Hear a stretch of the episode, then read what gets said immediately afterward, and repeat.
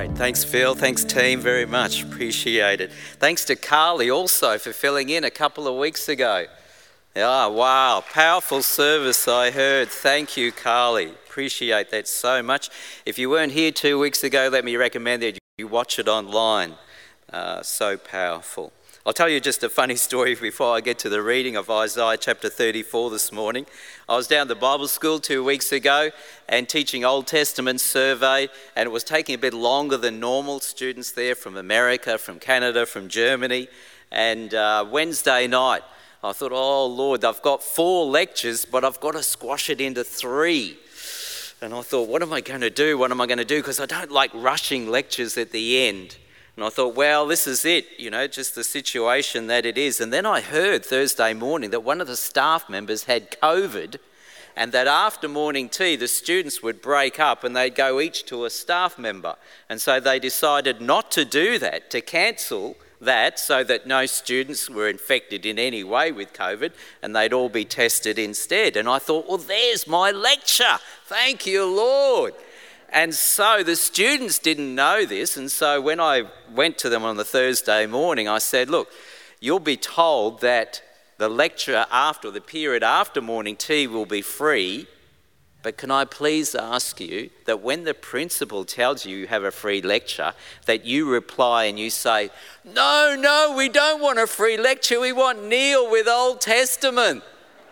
And so there was the principal walking down, and he walked in. I wish I'd taken a photo of his face as he was so happy to t- tell them, right? You've got a free lecture. And they all responded, No, no, we want Neil, we want Neil for another lecture. And the shock on his face was like, Oh, oh, okay, all right, if you want that. Not knowing that I had primed them up. Ah, such a laugh. Isaiah chapter 34 and chapter 35, a little bit lengthy, but anyway, it's good for us to know the context. What I've been doing is reading through Isaiah and particularly noticing passages that are referred to in the Gospels. So that's the why, why I've chosen this this morning. Isaiah chapter 34. Draw near, O nations, to hear, O peoples, give heed. Let the earth hear and all that fills it, the world and all that comes from it. For the Lord is enraged against all the nations and furious against all their hordes. He has doomed them, has given them over for slaughter. Their slain shall be cast out, and the stench of their corpses shall rise. The mountains shall flow with their blood. All the host of heaven shall rot away, and the skies roll up like a scroll. All their host shall wither like a leaf withering on a vine, or fruit withering on a fig tree. When my sword has drunk its fill in the heavens, lo, it will descend upon Edom, upon the people I have doomed to judgment. The Lord has a sword, it is sated with blood, it is gorged with fat, with the blood of lambs and goats, with the fat of the kidneys of rams. For the Lord has a sacrifice in Bozrah, a great slaughter in the land of Edom. Wild oxen shall fall with them, and young steers with the mighty bulls. Their land shall be soaked with blood, and their soil made rich with fat. For the Lord has a day of vengeance, a year of vindication by Zion's cause, and the streams of Edom shall be turned into pitch, and her soil into sulphur. Her land shall become burning pitch. Night and day it shall not be quenched, its smoke shall go up forever. From generation to generation it shall lie waste, no one shall pass through it for ever and ever. But the hawk and the hedgehog shall possess it, the owl and the raven shall live in it. He shall stretch the line of confusion over it, and the plummet of chaos over its nobles. They shall name it No Kingdom There and all its princes shall be nothing. Thorns shall grow over its strongholds, nettles and thistles in its fortresses. It shall be the haunt of jackals, an abode for ostriches. Wild cats shall meet with hyenas, goat demons shall call too each other. There to Lilith shall repose and find a place to rest. They shall there shall the owl nest and lay and hatch and brood in its shadow. There too the buzzards shall gather, each one with its mate. Seek and read from the book of the Lord. Not one of these shall be missing, none shall be without its mate. For the mouth of the Lord has commanded, and his spirit has gathered them. He has cast the lot for them. His hand has portioned it out to them with the line. They shall possess it forever. From generation to generation they shall live in it. Chapter 35. The wilderness and the dry land shall be glad. The desert shall rejoice and blossom. Like the crocus, it shall blossom abundantly and rejoice with joy and singing. The glory of Lebanon shall be given to it, the majesty of Carmel and Sharon. They shall see the glory of the Lord, the majesty of our God. Strengthen the weak hands, make firm the feeble knees. Say to those who are of a fearful heart, Be strong, do not fear. Here is your God. He will come with vengeance, with terrible recompense. He will come and save you. Then the eyes of the blind shall be opened, the ears of the deaf unstopped. Then the lame shall leap like a deer, and the tongue of the speechless sing for joy. For waters shall break forth in the wilderness, and streams in the desert. The burning sh- sand shall become a pool, and the thirsty gra- ground springs of water. The haunt of jackal shall become a swamp. The grass shall become reeds and rushes. A highway shall be there, and it shall be called the Holy Way. The unclean shall not travel on it, but it shall be for God's people. No traveller, not even fool, shall go astray. No lion shall be there, nor shall any ravenous beast come upon it. They shall not be found there, but the redeemed shall walk there. And the ransomed of the Lord shall return and come to Zion with singing. Everlasting joy shall be upon their heads. They shall obtain joy and gladness, and sorrow and sighing shall flee away. Remember that old scripture and song chorus we used to sing, that last verse? Well, what do you think of when you hear the word garden? The word garden. Maybe you think of a botanical garden different species, succulents, ponds, lagoons, rocky pathways, perhaps some exotic plants. Maybe you think of some of the beautiful gardens in the world, and I'm sure some of you have visited those. The Butchart Gardens in Victoria, British Columbia, Hampton Gardens in England, Kirstenbosch in Cape Town, some of the gardens that I've been able to visit where you just want to spend all day there and take in the beauty. Perhaps when you think of garden, you think of paths and bridges. You listen to streams and the birds in the trees. Perhaps when you think of the word garden, you think of fields with the humming of bees and the birds singing their song in the trees. Or possibly when you hear the word garden, you think of your own back garden. Here it is. It's coming.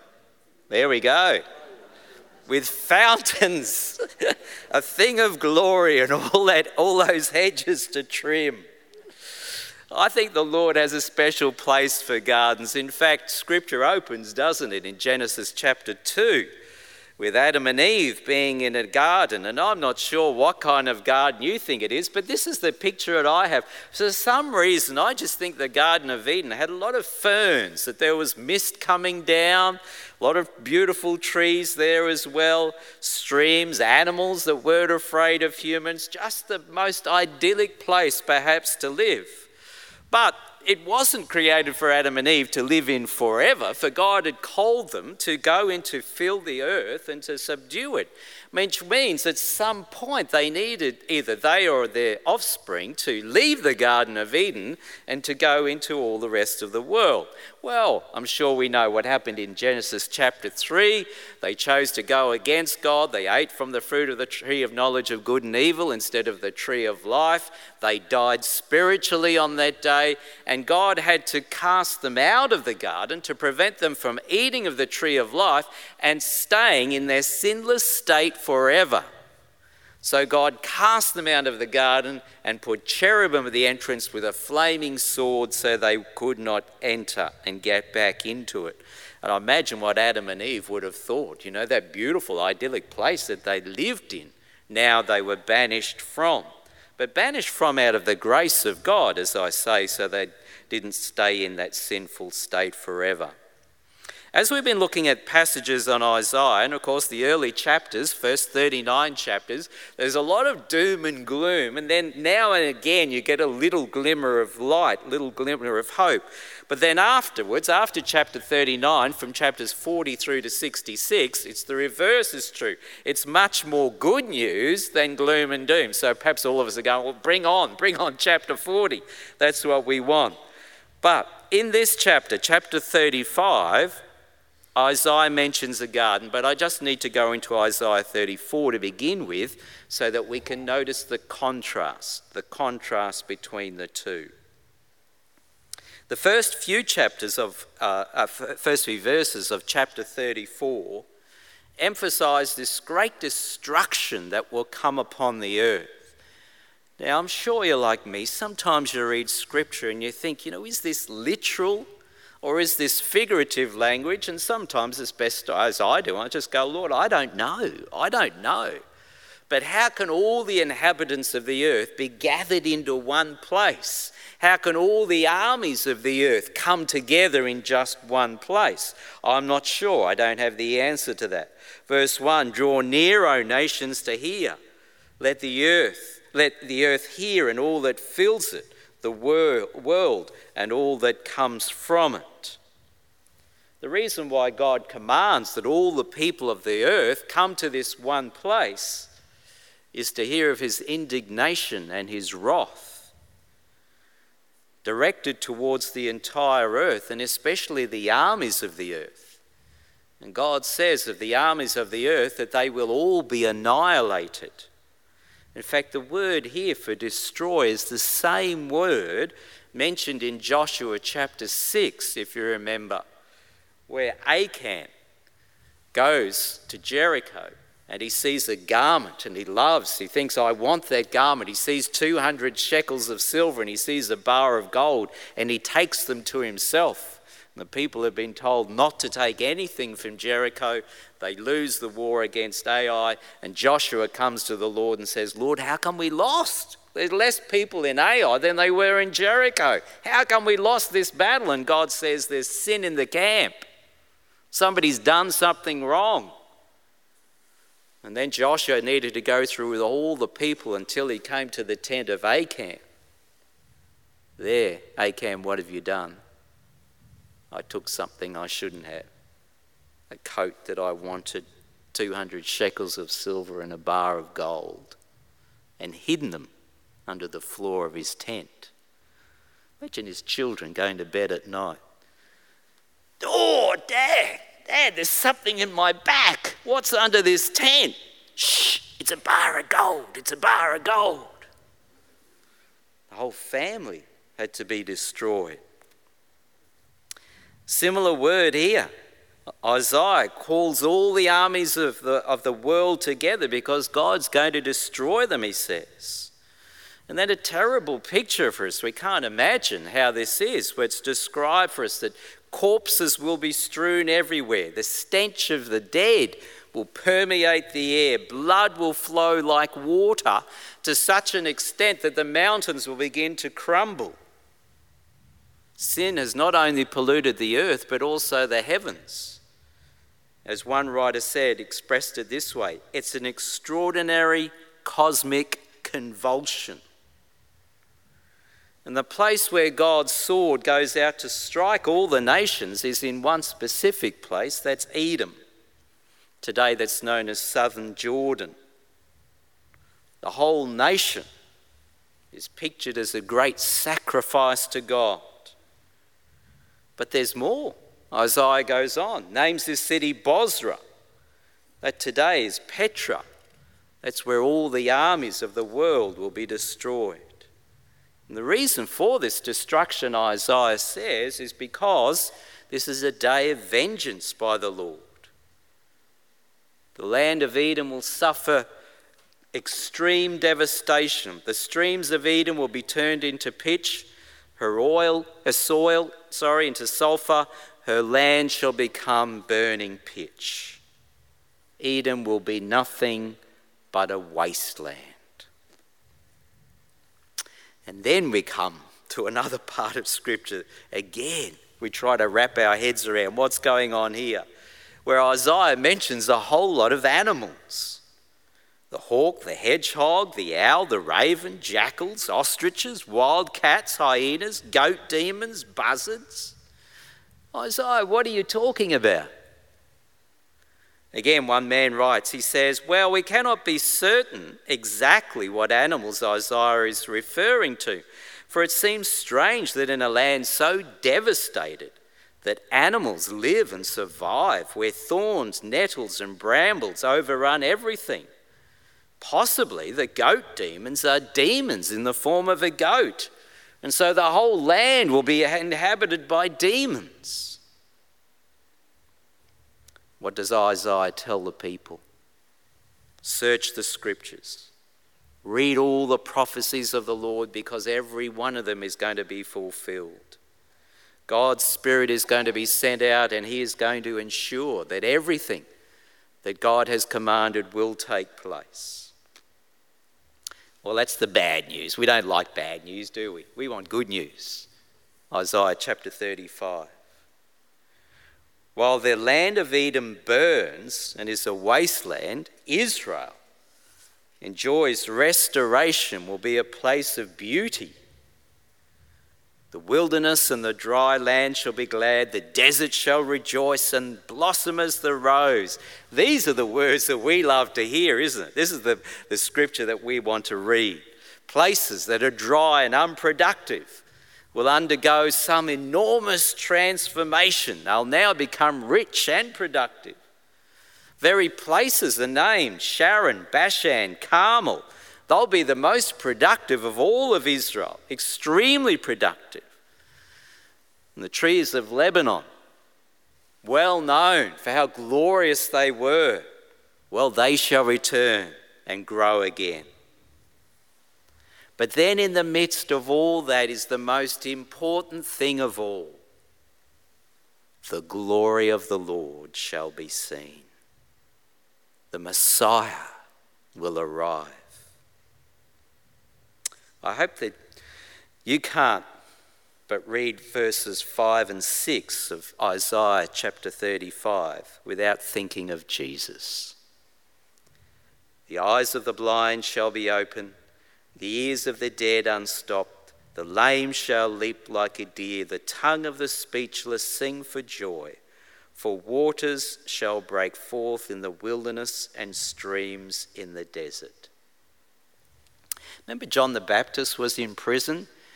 And previously, he had baptized Jesus and had seen the Holy Spirit come on Jesus in the form of a dove. But now in prison, John the Baptist was beginning to wonder is he really the Messiah? He hasn't overthrown the Romans. Is he the one that I said?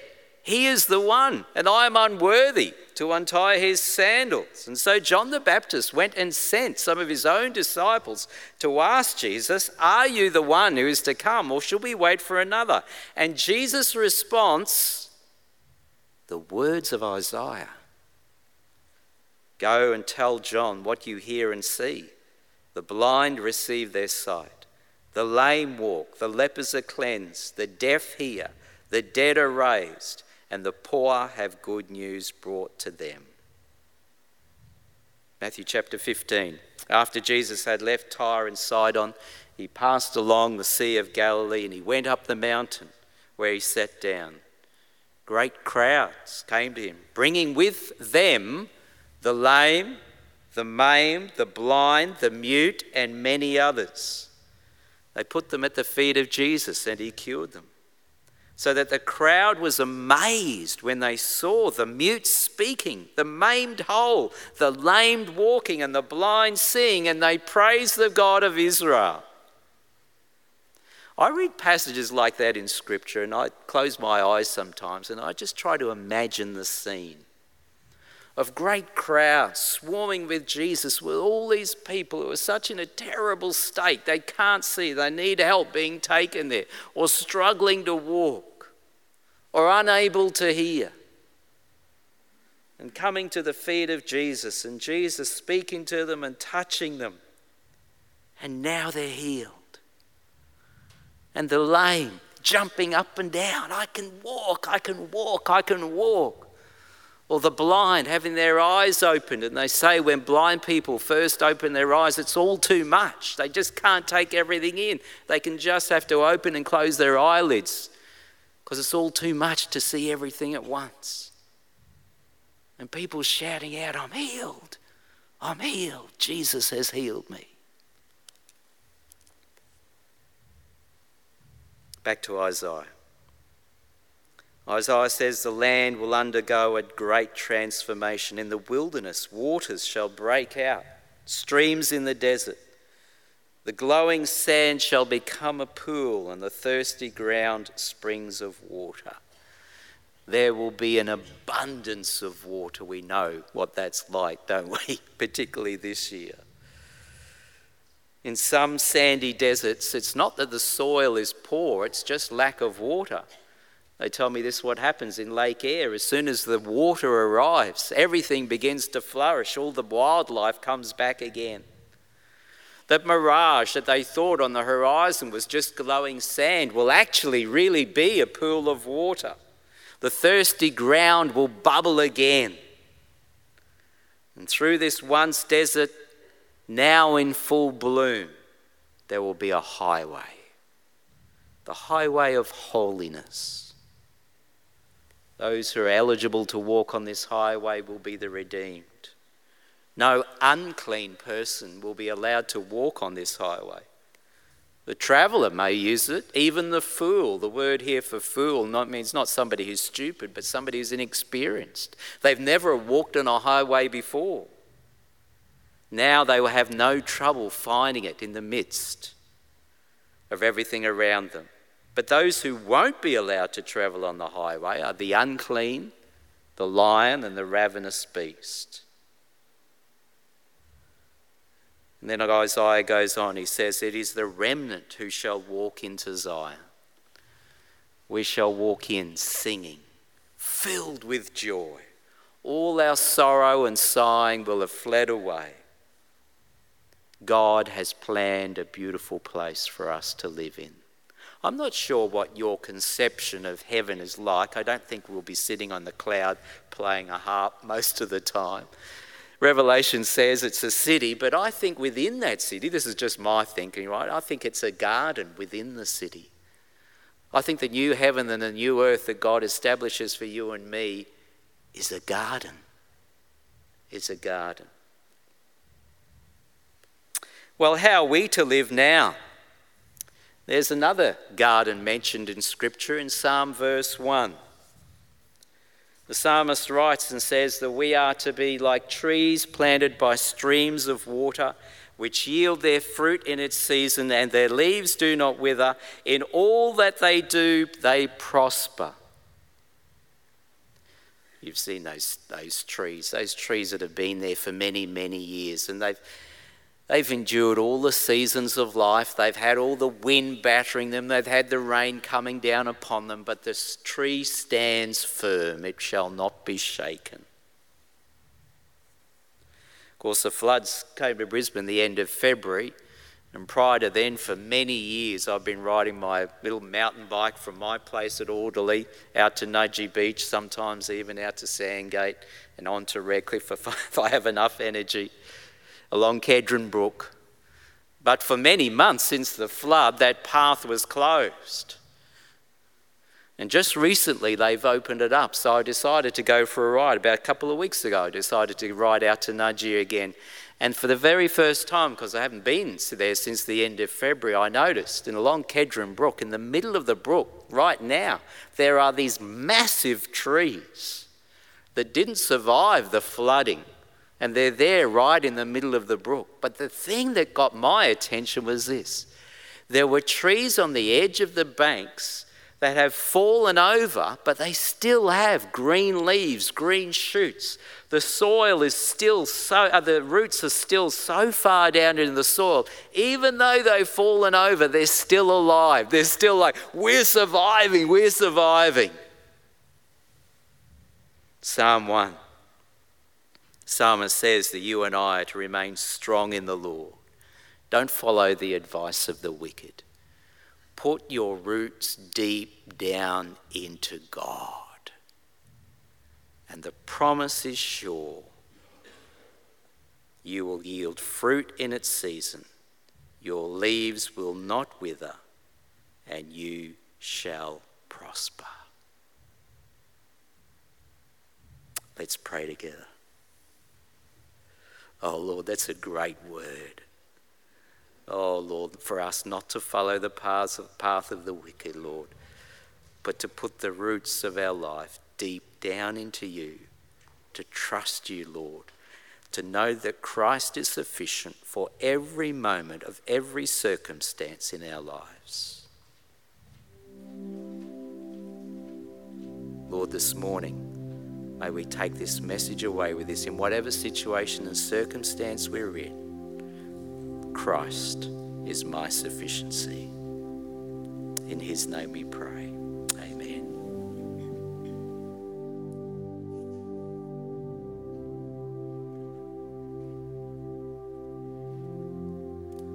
Jesus is our living hope. What a wonderful truth that is this morning. Let's stand together.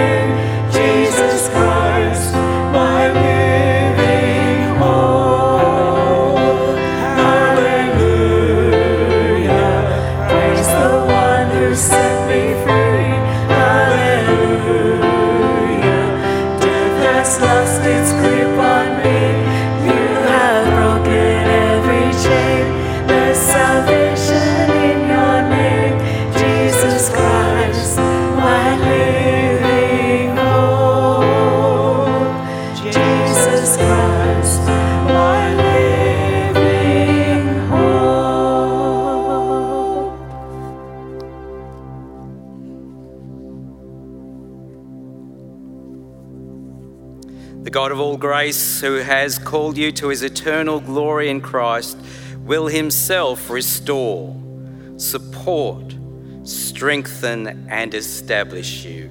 To him be the power forever and ever. Amen.